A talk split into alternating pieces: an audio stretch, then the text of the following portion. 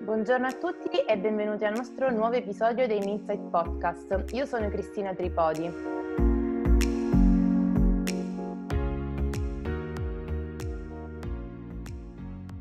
Oggi parleremo del nuovo panorama operativo e competitivo nel mercato italiano delle nostre utilities, in particolare di come nell'ultimo anno queste sono state un esempio nel rispondere alla crisi sanitaria grazie ai processi di digitalizzazione che avevano già intrapreso. Inoltre parleremo delle azioni che queste devono intraprendere per migliorare la loro efficienza operativa. Per presentarci un po' tutto questo abbiamo oggi qui con noi il nostro direttore del mercato Energy, Erminio Polito. Ciao Erminio. Ciao Cristina, buongiorno a tutti.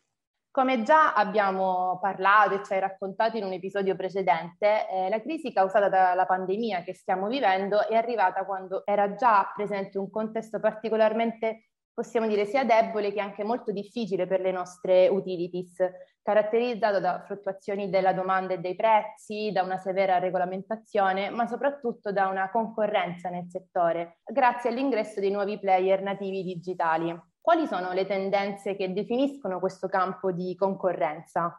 Allora, a mio parere eh, possiamo sintetizzare ed analizzare lo scenario competitivo, ehm, il nostro diciamo, tavolo da gioco, su tre direttrici, su tre tendenze principali.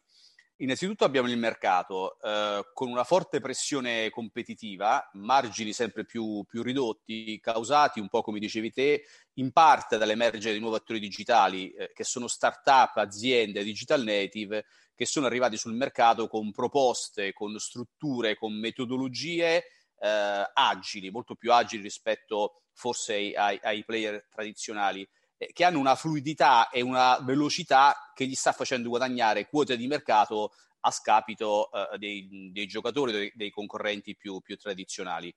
La competizione non riguarda comunque soltanto le start-up o digital native o le aziende native digitali, ma con la liberalizzazione del mercato eh, ci sono sempre nuovi entranti. Eh, è di qualche giorno fa, ad esempio, l'annuncio di Poste Italiane che entrerà nel 2022 nel mercato dell'energia con un'ambizione forte, cioè quella di essere tra i primi cinque operatori del settore dell'energia in Italia entro il 2024. Eh, riguardo al mercato c'è un altro fattore anche da, da tenere in considerazione, e che è quello della regola- regolamentazione, che a volte frena, ma a volte favorisce anche innovazioni come è stata ad esempio quella dei contatori digitali. Eh, e questa è, è, è, la prima tendenza o la prima direttrice. L'altra, eh, altrettanto importante, è, è la, l'ambito del cliente. Eh, I clienti sono sempre più informati, più esigenti, eh, hanno sempre più potere, ha, hanno leve negoziali sempre più forti. Um, I clienti delle utility, ma credo che questo riguardi un po' tutti i settori, uh, sono digitalizzati, sono autonomi uh, sempre di più e richiedono soprattutto un trattamento eh, personalizzato ed un'eccellenza che è sempre maggiore rispetto agli anni passati. Infine, la terza direttrice è quella tecnologica, eh, che ormai è uno degli elementi più importanti e forse trainanti di tante eh, evoluzioni e disruption degli ultimi anni. Eh, soprattutto nell'attuale contesto tecnologico e socio-economico, che è un contesto molto volatile, incerto, complesso, eh, le tecnologie digitali hanno dimostrato eh, di essere degli alleati importanti per le utility. Eh, in particolare uno dei fenomeni eh, più significativi degli ultimi anni è stata una transizione verso un nuovo modello platform base, che è un nuovo paradigma eh, che anche per il settore dell'energia, è un paradigma molto presente in altri settori, ma anche nel settore dell'energia può abilitare delle transazioni all'interno di un ecosistema transazioni che appunto sono abilitate dalla tecnologia digitali e, e, che creano un maggior valore aggiunto attraverso la scalabilità della rete e, e, la numerosità degli utenti che sono presenti sulla piattaforma. Adesso parliamo dell'utility, questo è uno scenario, queste tre tendenze eh, stanno comunque secondo me impattando il, il settore dell'utility ma tutti i mercati, i mercati in generale. Quindi troviamo queste direttrici eh, queste considerazioni che abbiamo fatto sul mercato, sui clienti digitali e sull'impatto della, della tecnologia un po' in tutti i mercati. Proprio come ci hai raccontato, stiamo parlando di una vera e propria competizione, di un vero e proprio gioco e quindi a questo punto immaginiamo di stare ad un vero e proprio tavolo da gioco, come se fosse una partita di poker, quindi sia un po' di astuzia che di carte forti. In particolare, quindi immaginiamo che dobbiamo giocare quattro assi per vincere la partita e quindi portarci a casa la vittoria. Quali potrebbero essere questi quattro assi da avere in mano, avere nella nostra mano e quindi che possono permettere alle utilities di migliorare la loro efficienza operativa? Eh, allora, su questo tavolo da gioco, allora, sicuramente eh, la, diciamo, l'ottimizzazione delle operazioni eh, è la chiave più, più, importante per snellire un po' la struttura delle utility, ma anche per adattare il, i modelli di business a, a, questo contesto attuale che abbiamo un po' raccontato prima. Eh, io credo che per ottenere questo eh, dobbiamo lavorare su quattro azioni, su quei quattro assi che dicevi tu prima, ehm, che sono innanzitutto eh, anticipare, automatizzare, aumentare ed accelerare. Partiamo dal primo asso, quindi che cosa si intende per anticipare? Anticipare significa anticipare le richieste, anticipare le richieste degli utenti, i movimenti e, e, e, le azioni degli utenti. Io credo che questa sia la prima azione necessaria per ottimizzare le, le, le operation. Uh, in quest'ambito l'analisi predittiva uh, è molto di aiuto, può offrire informazioni molto preziose uh, per, per diversi ambiti. Innanzitutto quello della gestione del cliente. L'analisi predittiva aiuta nell'attrarre e nel trattenere i clienti, eh, permettendo ad esempio di costruire canali self-service che possono essere utili ad esempio per gestire appuntamenti, richieste o reclami o per creare ad esempio eh, fatture autoesplicative eh, per evitare contro- controversie e criticità. Eh, io devo dire che sulla base della nostra esperienza, attraverso strumenti di analisi predittiva, eh, noi crediamo che si possa raddoppiare eh, quello che è il tasso di conversione dei, dei clienti, no? quando si approccia un utente si può raddoppiare il tasso di conversione eh, in maniera significativa, eh, ma eh, si possa anche aumentare eh, di una cifra che noi abbiamo stimato essere quasi intorno al 30%, il 30% il net promoter score, quindi grazie ad un'assistenza ai clienti sempre più, più proattiva. Ma l'analisi predittiva aiuta anche ad attivare eh, o, o, disattivare le infrastrutture sulla base della previsione della domanda o di fenomeni meteorologici, quindi anche qui anticipare, quindi anticipare, prevedere la domanda eh, e, e, fattori esogeni per poi eh, lavorare sull'infrastruttura. Ed infine un altro fattore importante dell'asso della, diciamo, di anticipare, dell'anticipazione, è quello di stabilire con una certa probabilità ed un certo anticipo problemi che si possono avere con i clienti, quindi eh, non so, probabilità di default di un cliente o recupero crediti per un cliente.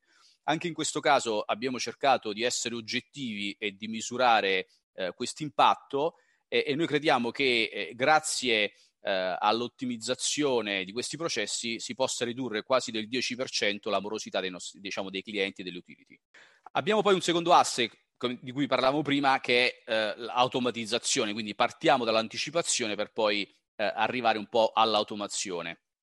Cosa significa automazione? Penso che eh, la parola sia anche abbastanza chiara, cioè identificare dei task e delle operazioni eh, che possono essere delegabili attraverso eh, tecnologie innovative come ad esempio intelligenza artificiale, robotic process automation, eh, natural language processing e così via.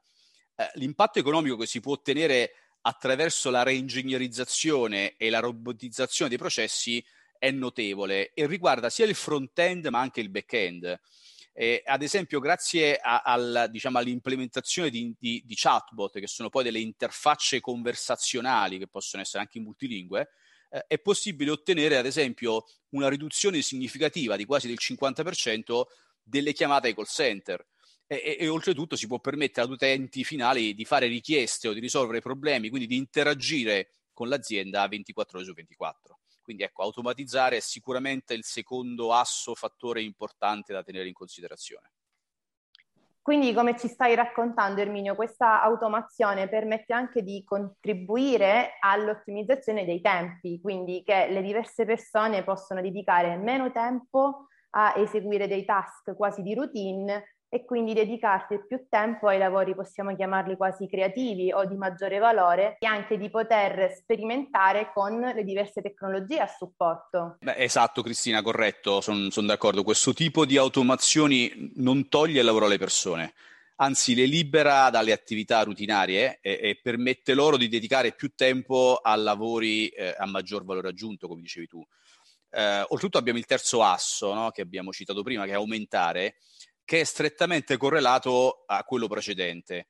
Aumentare significa completare le competenze ed il know-how dei team umani con tecnologie che, si, che sono in grado di supportarli nelle scelte e nei compiti più complessi eh, ad esempio implementando sistemi di nuova generazione basati sulle tecnologie che citavo prima, no? quindi intelligenza artificiale, analytics, eh, si possono supportare i team di lavoro ad individuare eh, quella che viene definita la, la uh, best next action, cioè l'azione successiva da svolgere sulla base dell'esperienza pregressa. Ecco quindi l'automazione come aiuto, come supporto per aumentare eh, il, eh, le attività e, e quindi eh, per incrementare l'efficienza dei team di lavoro umani.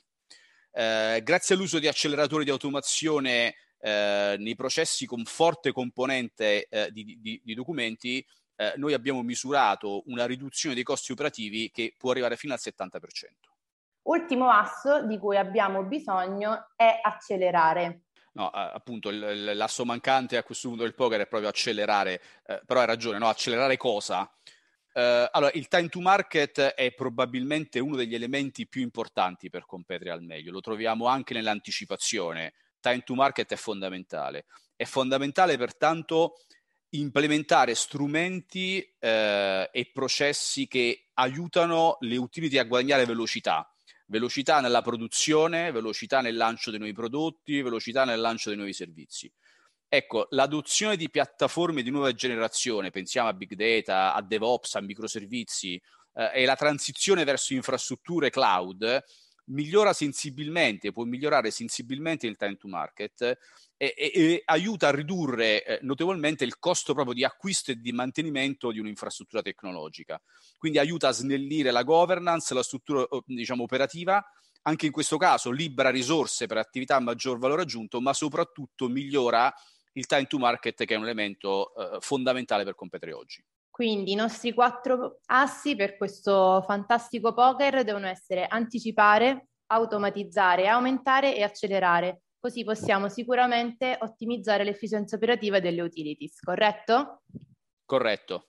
Perfetto. Erminio, io ti ringrazio ancora per questa interessante e divertente visione sul mercato e ci vediamo alla prossima partita di poker, visto che ormai abbiamo tutte le carte vincenti a nostra disposizione. Grazie a te e ringrazio, ringrazio tutti. Grazie a tutti per l'ascolto e noi vi aspettiamo al prossimo Minsight Podcast.